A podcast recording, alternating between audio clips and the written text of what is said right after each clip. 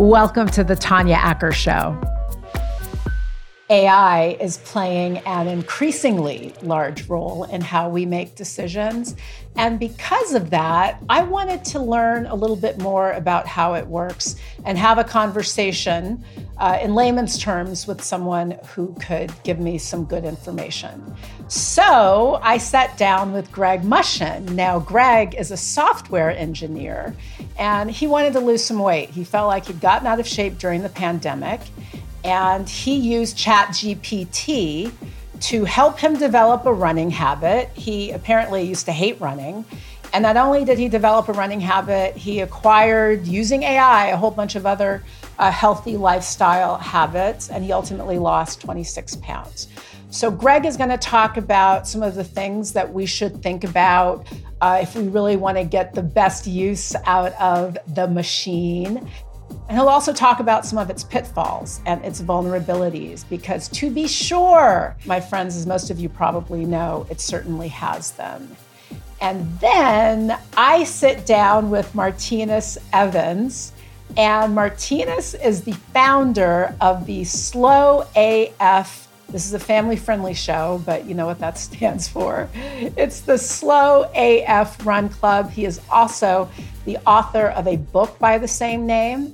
I think that um, I wanted to talk to Martinus because the whole story of how he started his run club is, to me, a really good example of how you can sometimes take a hater's dart and use it to motivate or incentivize you uh, for something. But uh, I'll let you hear that when you listen to my conversation with Martinus. But first, here I am with Greg Mushen. Thank you for being here.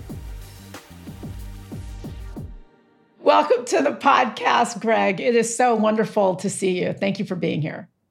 Thanks for having me. So, first things first, lots of people say, Oh, I've got to get in shape. Oh, it's time for me to lose weight. Um, I am one of those people. Uh, tell me what motivated you to make the decision? Like, what was it that caused you to say, I've got to get in shape right here, right now? What was it? You know, I stepped on the scale one day and it was the highest number I'd ever seen. And it was on a, a very even cutover number. I was bound and determined not to cross that threshold. so I thought to myself, I really need to do something about this. I was, um, during the pandemic, I was working from home a lot and just was not as active as I used to be. And I just knew that I needed to make a change. So it was some pandemic. You gained some pandemic weight, like so many of us. I did. Yes. I think a lot of people did. I was I was uh, one of those people. I read something and then also saw another interview where you said it was really important that you get and stay healthy because you're a parent. Tell us about that. Yeah. So I had a I have a daughter a little later in life, and one of the things that I started thinking about uh, was wanting to be there for her.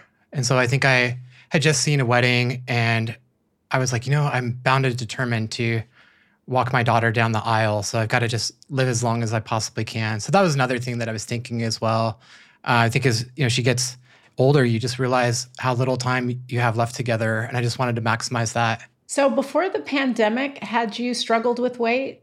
Uh, no, before the pandemic, I'd, I'd, always been really active. I'd never really had a problem. This is the first time uh, that that I gained a lot of weight and and had to lose it, and it was a uh, it was really interesting how difficult it was. I knew that I'd, I'd, I'd always heard that from people, but it was very hard to get, um, particularly the last, you know, 15 pounds off. That seemed like it, it took so much effort. I think it's interesting. Um, you're not the first person who's talked about how the pandemic and the lockdown and that whole trauma that we all lived, it really changed habits in some ways that I think people are, are still dealing with. So you say it's time for me to shed these pounds. How, well, before we get to the how, what, what makes you think that chat gpt and ai is the way to go why why go that route well, I think for me, I was using it a lot in my daily activities. I write software, spend a lot of my time writing software, and ChatGPT can be great for some of those tasks. So I was really used to doing, you know, a lot of work within ChatGPT, and uh, I think I just had uh, one of the thoughts on a lark. So I live near a running trail. I saw all of these people running, And I just thought to myself, I wish that I could like running. It seems like it would be so much easier to lose weight. But you know, I grew up in an era where running was often used as punishment, and I, you know, didn't have the. you know, you get in trouble, they make you go run. Right, like in PE so class always, when the PE teacher's like, "You guys are slacking off. Do ten laps," like that. Exactly, yeah, exactly. exactly. We're the same era, Greg. yeah, so I didn't always have the most positive associations with it, uh, but it looked like these people out on the trail just loved it. And I was like, you know, that'd be a perfect activity if I ever traveled. I'd never have an excuse, you know, for not finding a gym or not having equipment. I just would take a pair of shoes. So it seems like the kind of thing that I could sustain the rest of my life. Um, but there was, you know, I just hated it. Um, so uh, kind of on a lark, I, I just put in this prompt that asked ChatGPT to act as a dual PhD in psychology and neuroscience and devise a plan to get somebody who, even somebody who hates running, addicted to running. Um, and I, th- I thought it was just kind of a joke at first and uh, just something to to kind of laugh at. But when I started looking at the output, I was like, you know, this this might actually work. And because uh, it just started with these really small steps. I think the first step was recommending taking my shoes and putting it by the door. And so I just got up and I did that. And it's so funny how, you know, something just a small task that you would never think of uh, just, you know, made me feel kind of accomplished. Greg, can we just take a step back for those of us who aren't software specialists? You mentioned that you use ChatGPT in your job. You're a software uh, designer, software engineer. Assume I am a second grader when it comes to this stuff. And frankly, there are probably some second graders who know way more about it than I do. So Tell me how you used it in your day job and how it worked. How did it work so well for you? Because, you know, we're hearing all these horror stories. Uh, and frankly, I, I, do think that AI is something that we need to treat with caution. You know, it's a big, mm-hmm. powerful tool, and uh, we have to uh, use big, powerful tools carefully. Talk to us about how it worked for you in your day job. How do you use it? I'll use it to kind of speed up coding. So I will tell it to you know write a small uh, what you call functions and, programming, which is just like a small. You could think of it as like a paragraph that does something. Um, so I was uh, using a lot for that. They actually train it to specifically be good at that, and so it's um, just very very uh, useful for coding. So then now let's go to your weight loss journey. You tell it, I want you to act like a uh, what a neuroscientist did you say? Yes. I want you to act like a neuroscientist and what else? And a psychologist? Oh uh, sorry i did a um, neuroscientist and somebody with a phd in sports uh, science. And you said to it what? Be these uh, things de- and then do what for me? Yeah so devise a plan that would uh, help somebody who hates running uh, get addicted to running and then how did it start? What was so? What did it tell? After you tell it these things, what does it tell you to do? Uh, so it, it I, I think I asked it to put together like a three week plan, but be very detailed about the first seven days, about exactly what to do. So it it output um, a very good plan, starting with the first seven days, and it was just these really small steps. It was uh, the, I mentioned the first day was putting it in, putting my shoes by the door so I'd see them. The second day, it was adding uh, when I was going to run, like actually blocking out time for that in my calendar. And then the third day was the first run. And I think I, I started to realize where I'd probably gone wrong in the past. I have a tendency, you know, when I start something to just go all in. And uh, this was the opposite of that. So it just encouraged me to run for five minutes, which seems so achievable. And it was just like around the block, I think. Um, so I got back and five minutes had passed, didn't hate it. And that's where things started. The second day was to go for another five minute run. And then it slowly started increasing those. Um, I think I had me take a rest day somewhere in there. But yeah, that's how it all started. And I, you know, after like a week of just these really easy runs, I kind of started to look forward to it. What are the sorts of inputs that you have to give it? You've got a computerized psychologist who's able to um, aggregate expert information from psychologists everywhere. Uh, and that computerized psychologist says baby steps are the best way to establish a great habit. What do you tell it? Like, what do you put in to say, you just say, I want to run, or does it ask you about your habits? Does it ask you about other parts of your life? How much information do you give it? Usually, you want to give it as much as you possibly can. The best prompts, uh, what they're called prompts, which is just the input into something like ChatGPT, is the text that you put in. So typically, the longer the prompt, the better, the more detailed. Uh, but there are a couple tricks. So, you know, if you imagine somebody who has read everything on the internet, that's basically what ChatGPT has, has has done. They've they've trained it on all of it, all of the available text on the internet. So there's a lot of text out there mm. that it could draw from. So one of the tricks is you really want to narrow it down. Uh, so narrow down the available text that it's going to be pulling from. So when you tell it to act as insert the blank, that really helps uh, limit the amount of text that it's pulling from. In this case, it was you know a dual PhD. So now it's going to be looking at more scientific papers in neuroscience. So now it's you know pulling neuroscience papers, um, exercise science. So now it's pulling those two. Those are just kind of simple tricks that you can use for for writing prompts. And then uh, it does really well when you're very prescriptive about what you want for the output. You know, in this case, it was put together a plan using research backed methods uh, to you know, get somebody who hates running addicted to running, output the first seven days in detail. So the more detailed you can get, the more specific you can get in the prompt that you give it, the better quality output you're generally going to have. You mentioned that it's like pulling all of this information from the internet. Now, you and I both know that there's a lot of bad information on the internet.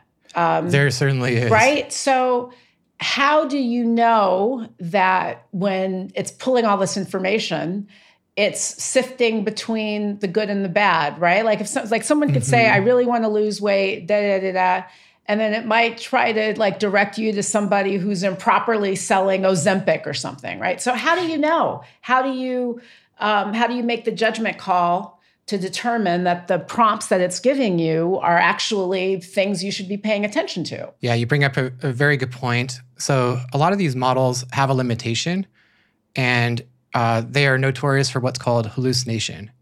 And hallucination in this context is just outputting incorrect information or even making things up. So it's really important to check any of the outputs that you get and make sure that it's you know accurate, that it's it's safe. Generally, it's pretty good, but you know you still need to check. So in this case, I asked it to list the papers that it that it referenced and the scientific papers. And so uh, it referenced those. I made sure that they were real because that's one of the things it could literally, you know, sometimes make up uh, papers. Um, so I made sure that those were real. I uh, kind of skimmed through the abstract, and so that was that was one way that I did it, was just have it output what it was referencing, and then just check those things to make sure that it was proper. It's such a good point because it goes to what a lot of you know, even proponents of uh, AI have said that you still need to have some kind of filter, some sort of human backstop. And you, in this case, were that backstop because you asked it, what are, what's your basis for all of this information that you're giving me? And then you were able um, to make some judgments based on the sources that you received. That's really helpful. And I think it's important for people to know that. So, how did it has you start slow? What are the incentives and things that it does to get you to push forward and go to the next level? One thing that I really uh, realized after doing this was how powerful taking things slowly can be. I didn't realize that before, I guess to, to the extent that I did afterwards. But I think that when you take a step forward, you're you're kind of starting your journey, you're committing yourself. And the other thing that uh, I think that you start doing is uh, being a little proud of yourself. When you accomplish something, even if it's small, uh, you feel good about it and it motivates you a little bit more to accomplish something else. I do think that starting small, taking really small steps, uh, can be can lead to very powerful things. And then also just just going slowly and not making it miserable. I think that was the other thing. It really encouraged me to run at a at a really slow pace, and uh, gave me permission to walk if I needed to, So I think if I hadn't had those tips, I would have been out there probably, you know, sprinting and then I'd be really tired. I might get injured and I'd be less motivated to do it again. So I think having something that was actively encouraging me to take things slowly was so helpful. And then I used it a lot throughout kind of my journey. I used it to ask about uh, injury prevention. It gave me different exercises that I could do to uh, strengthen like my hip muscles, which are really important to running. Uh, I asked it about a knee pain that I had one day and if I should, you know, hold off on my run. Uh, it advised that I should. So uh, I think another powerful, yeah, it is. It is pretty amazing. I and ha- if I hadn't had that, I'm sure I would have just pushed through. So I think it's just pretty incredible how personalized it can be, and that's just it's really powerful. You can just put in all of you know your personalized stats, and it can make recommendations based off that. You talk about the impact and the motivation of um, that comes with seeing progress and I read that, and you just alluded to it, but uh, I, I read an interview with you where you talked about how the impact that you saw from these small changes inspired you to make other changes, nutritional changes, other kinds of lifestyle changes. Tell us a little bit about that, if you would. When I started seeing these changes, it really made me wonder like what else could I change in my life and could I use these same techniques to make other other good habits? So one of them was nutrition. I wanted to make sure that I was getting enough calories, that my kind of macronutrients were right. Also, I always found it really hard. You you can get the calories. It's really easy to put those out from like a calculator. You can get the macros. But what's more difficult is okay, well, now how do I cook a delicious tasting meal from that that meets those macros? So that was another thing that I had it do was output like daily meal plans that would attain those macronutrients. Um, I had it uh, create like a spreadsheet of all of these different dish names. And then I would, I would have it write the detailed uh, recipe for the ones that I liked. That's how it helped me in nutrition. I was realizing that I probably wasn't sleeping as much as I could. Uh, running had actually inspired me to get an Apple Watch. And then the Apple Watch, once I had that, I realized that, oh wow, I'm not I'm not sleeping enough. I'm not getting enough deep sleep. And so I asked it how to improve that. It had some you know pretty amazing tips for how to go and improve my bedroom, make changes there so that it's a better sleeping environment, uh, how to uh, properly wind down for bed. I was doing a few things wrong, like using electronics way too late. I told it I was really bored, and you know putting down electronics an hour before bed seemed really boring, and had it suggest things to do within that hour. Like what? What did it tell you to do? so it said, you know, you could do some stretching. I'm like, oh, I could do, you know, different running exercises during that time frame. It suggested that I, you know, pre- prepare for my next day. So like, you know, putting clothes out, you know, different things like that. Uh, uh, reading. So after a while, it's kind of funny. I started to really look forward to that like wind down ritual because I realized, oh, it's it's kind of great. You know, you can journal a little bit, you know, enter, uh, kind of empty your head of these thoughts set out your clothes for the next day, kind of get things ready for breakfast, read a little bit, do some do some stretching or exercises. So um, yeah, I really I really uh, kind of grew to like that routine. What do you think is the impact of having a you know this platform or device that's not you kind of give you these prompts because some of this stuff you know for certain like uh, we've been hearing for a long time we should put the devices down our parents told us when we were little get ready for the next day. You know some of this stuff seems common sense but it seems it that does. hearing it or reading it or absorbing it you know from the machine from the machine uh, somehow gives it more impact. I mean tell me a little bit about why getting this information some of which i'm sure you already knew through this platform made it easier to follow through yeah, I think uh, I always have a lot of questions. I think my my life would honestly probably be a lot easier if I just listened to what people said. But I always I always wonder why and be like, you know, is that that big of a deal? I think that for me, one of the things that's really powerful is I can ask, well, you know, why should you put down your electronics? Um, mm. Why does it have to be an hour? Mm. Uh, and it'll give me the answer and kind of convince me.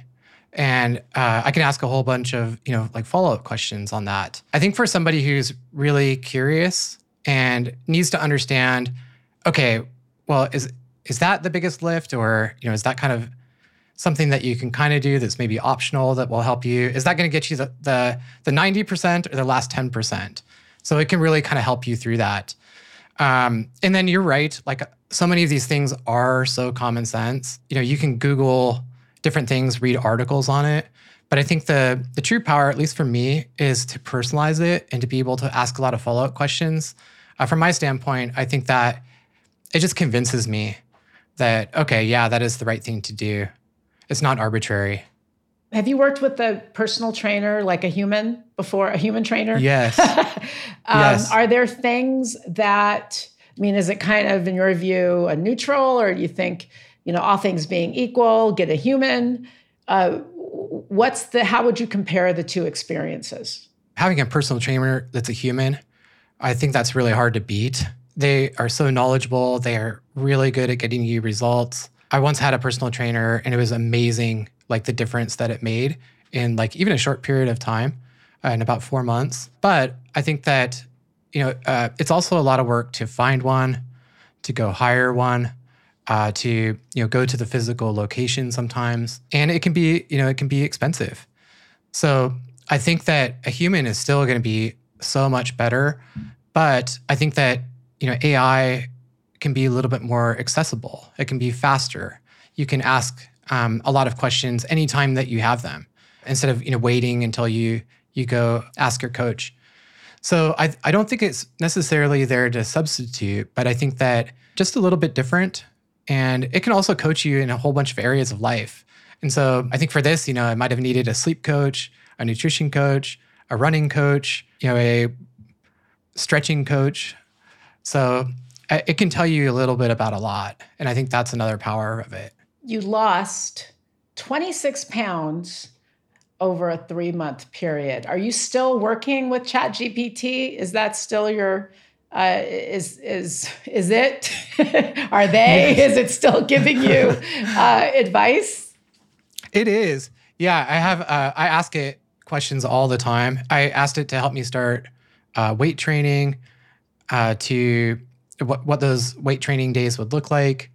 Um, so I've continued to refine uh, the technique. You mentioned that in order really to, to in order for it to be most effective, you've got to give it information. You've got to give it information about yourself, your habits, your body, all of that. Not to get all like Black Mirror conspiracy on you, but did that ever concern you, you know, putting so much of your personal information into this platform?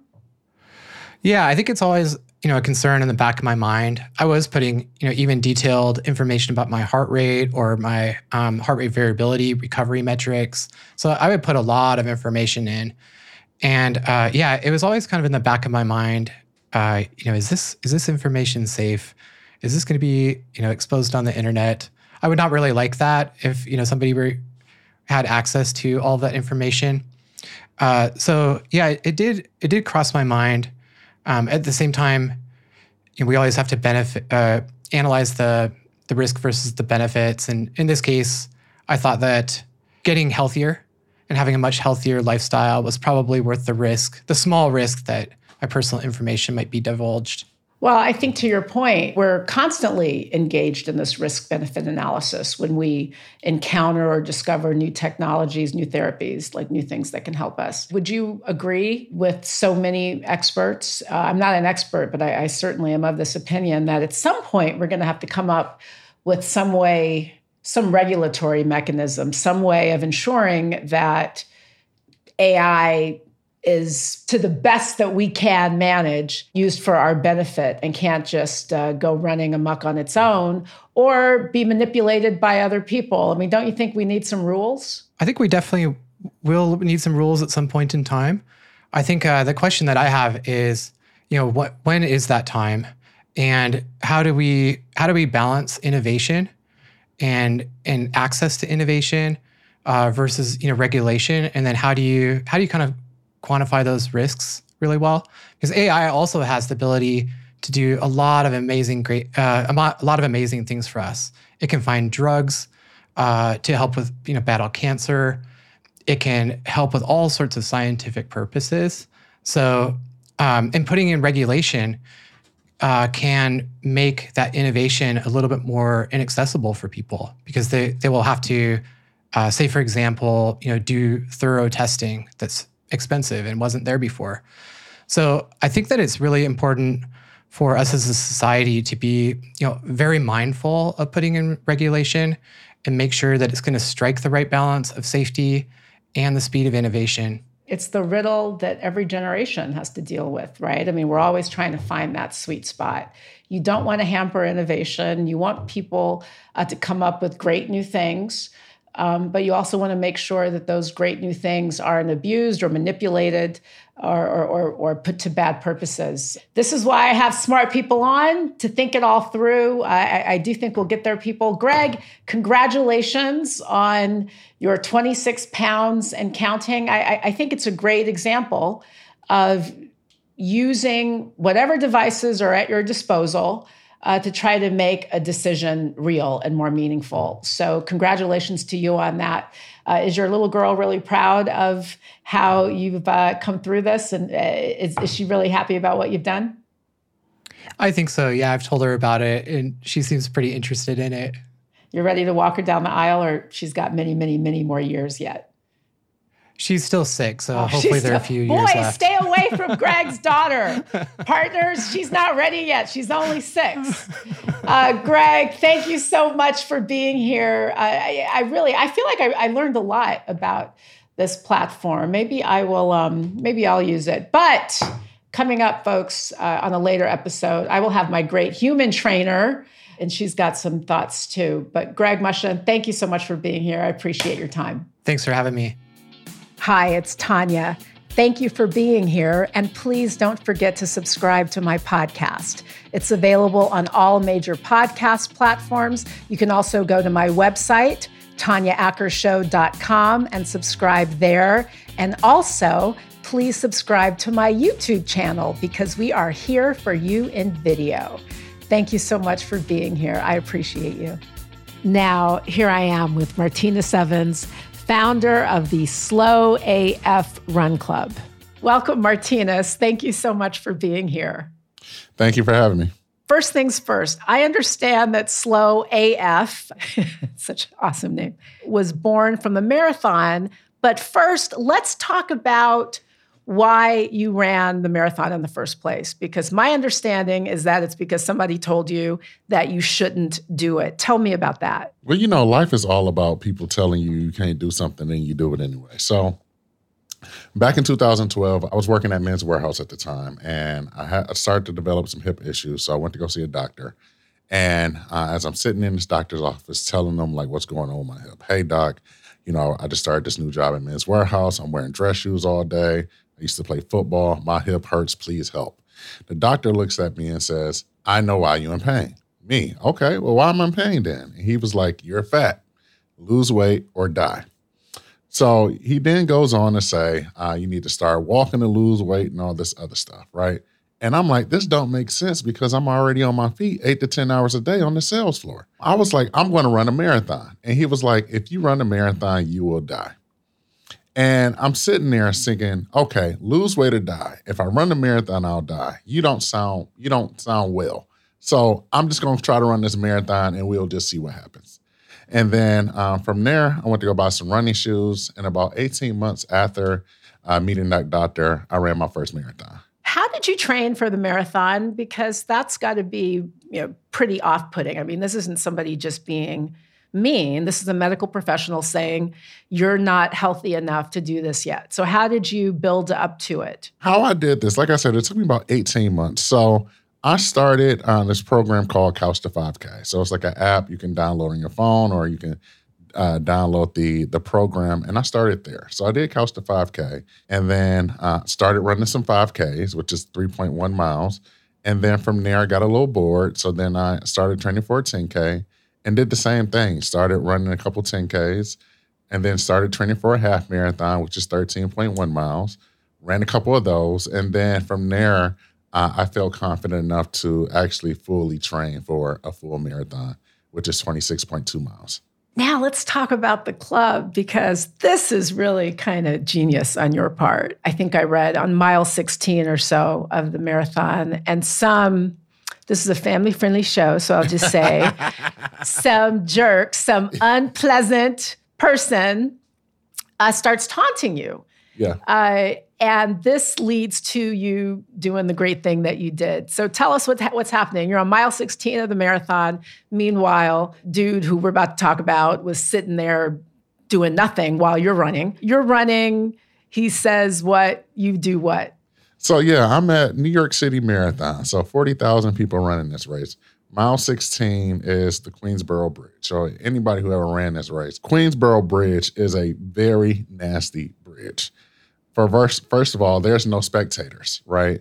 It's just you, the person next to you, and the the sounds of the trains. So it's almost defeating. So I get off of this bridge and I get on First Ave, and there's this guy uh, on the sidelines with a beer in his hand, and he's like pointing at me, right? So I'm thinking he about to give me a high five or something.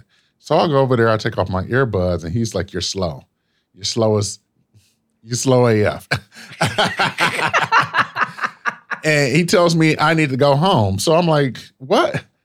So in, in, true New York fashion, I get in an argument with this guy and I tell him he need to go home because he the one that's drinking and I'm the one that's running the race. So when I finished this race, I vowed to myself that I'm going to wear slow AF across my chest, just like the S on Superman. Um, it was more of like a big middle figure to him, but also you know, I, I, I seen it as a badge of honor. So for individuals who are in the back, right, like people ridicule us, they point at us, they tell us lose weight, get faster. I've ran races where they ran out of water, ran out of snacks. I've gotten lost on races because they took down the directional signs. And in spite of all of those things happening, I still made it to the finish line. So for me, slow AF just meant like um, determination and encouragement, and to let everybody else know that they can do the same thing. And it also like tells you something about the psychology of the hater, right? Because the yeah. hater's not running, the hater's sitting there with a beer, uh, talking about something that he's not even uh, able to do. I mean, it's such a wonderful story because I love how you took that you know kind of intentional negativity and turned it into something great. And now your running club has over ten thousand members. all over the country. members. 16,000 members. Yes. Um, I read that one of the rules of the club is that it's not about weight because mm-hmm. this is not about running, you know, to look a certain way. It's about running for the love of it. Why is that important for you to communicate to people? So my thing is that this, like, you know, what would a world look like if we took shame out the picture and we just added joy? And for me, what that means is adding joy into physical activity. So Tanya, a lot of people that I coach, they they follow in this cycle. They they're overweight. Somebody tell them they need to lose weight, yada yada yada. They get their courage to start being active. They're active for about two or three weeks, um, and then they look at the scale and they don't lose weight, or sometimes they may even gain weight, and then they get discouraged and don't want to exercise anymore, right? And my notion is that everybody should be active, full stop, regardless if you lose weight or not lose weight there's so many benefits to being physically active, you know, heart rate, blood pressure, A1Cs, all of that stuff gets gets fixed in a positive way by being physically active, whether if you don't be whether or not you lose weight or not. So my notion uh, inside the Run Club is that we don't talk about weight loss. We only talk about how to be physically active and what are the things you need to be stay. Uh, what are the things you need to stay motivated to be physically active. This running journey really inspired you to kind of embrace uh, fitness and health as a profession too. Am mm-hmm. I right about that? Tell me, tell us about that. Absolutely. Like running has took me to places that I've never been to in my whole life, right? So now, like, this is what I do full time, right? I'm the founder of this run club. I go run races. I go speak to people, and it's really about preaching the gospel that everyone should be active and then finding ways so that they can be active. Are you finding that the space that you've created is giving rise to more people who look every kind of way, embracing uh, their bodies and physical activity and being comfortable out there on the road? Absolutely. You know, that's really the goal. Like even the goal with Slow AF Run Club, our goal is to inspire 1 million people to start running in the body that they have now. It don't say 1 million skinny people. It just says 1 million people. So we're there to inspire all people to just be active. And what you also said is that you're there to help the sport of running be more accommodating because by the way, I the I I did a marathon on a bike once. Okay. I ran a half marathon um, a while back, and that's it. Like I'm done. I, I don't need to do anything else with marathon in the word.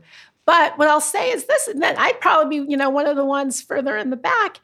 What's great is that you're reminding people that, you know, you need to have snacks, you need to have water. Like it's not just about the people at the front of the pack. You want to make sure that everybody has a comfortable time. Everybody's comfortable and has a good time. How often do you go out now? So, what's your running routine? So, before I got on this, I'm, I'm currently on a 40 date book tour. So, um, my running schedule is a lot different um, now versus back then before this book came out. But I would say I, I typically run three to five days a week, uh, depending on if I'm like training for a marathon. If I'm training for a marathon, that's more towards four to five days a week uh, with a, a long run on Saturday or Sunday. When I'm not training for anything, it can go down to about three, three times a week, running uh, about three to five miles. Talk to us about your book. So Why my did book, you want to do that? Mm-hmm. Absolutely. Slow AF Run Club, the ultimate guide for anybody who wants to run. This book here is the how to manual that I wish I would have had when I first started running 10 years ago. So, how the book is broken down is that each chapter has a cautionary tale. So, something that I encountered throughout my running journey, be it somebody heckling me or be it me running and feeling lightheaded because I haven't ate nothing all day, and so on and so forth and me providing tips and tricks for that for those individuals to not fall in the same uh, pitfalls that I found when I started running. I interviewed uh, Greg Mushen, who's a software engineer who used ChatGPT AI to help him develop a running habit. Uh, he said he hated to run, he wanted to get in shape, and the machine uh, gave him tips. One of which was to really start gradual. And I noticed, you know, I've read um, that you've said the same thing. The machine is just taking your good advice. uh, that starting gradual is the best way to develop a physical fitness habit. So advise people, you know, there's somebody listening, watching right now who's like, you know what, I want to like start to feel better. I need to control the diabetes. I need to do you know, whatever, endorphins, what have you. Talk to people about your advice about how they just get going. Absolutely. So, my advice is that if you're just starting out running, a simple 15 second run, anybody can run for 15 seconds. So, go out there, run for 15 seconds, and then walk for a minute and a half. And then repeat that for 30 minutes. It's just as simple as that. And then do that for three times a week. And then um, after doing that for three weeks, increase from 15 seconds to 30 seconds. So now you run for 30 seconds and say maybe you walk for a minute instead of a minute and a half. And you continue to increase your running every week and decrease your walking until you get to the point where you're just running straight through. Very easy. And then at what point, how long does it take to get to the 5K if you're doing that? So program? it'll take you anywhere between um, eight to 10 weeks from getting off the couch and running consistently um, to, to get to a 5K. I still think Martinus, you know, uh, the running is phenomenal. Uh, embracing that physical fitness is necessary. But what I especially love about the story is how you just took this very, you know, this negativity and flipped it. So before we go, say if you would, you know, somebody is struggling right now, somebody who is an earshot or watching is struggling with a hater. They're struggling. I just know it. There is somebody struggling with a hater. Uh, give people some good advice for handling the hate and turn it and flipping it.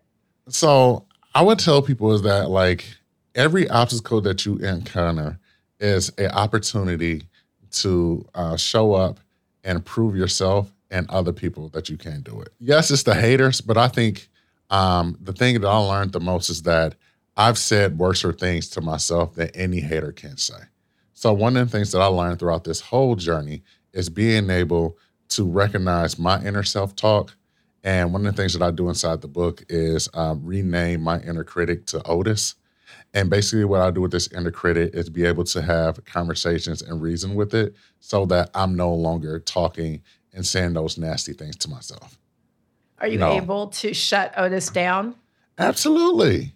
You know, once you be able to shut down Otis, you don't have to worry about the haters because haters are going to hate. But isn't that the truth that sometimes the the most powerful criticism is that which we direct to ourselves.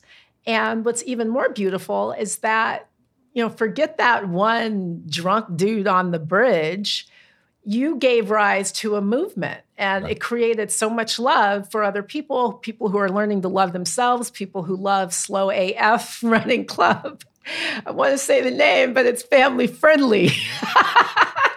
and Martinus, you've just created a snowball effect of goodness. So I appreciate you so much. Thank you for being here and thank you for sharing the love and spreading the message. Thank you, Tanya. Thank you for having me.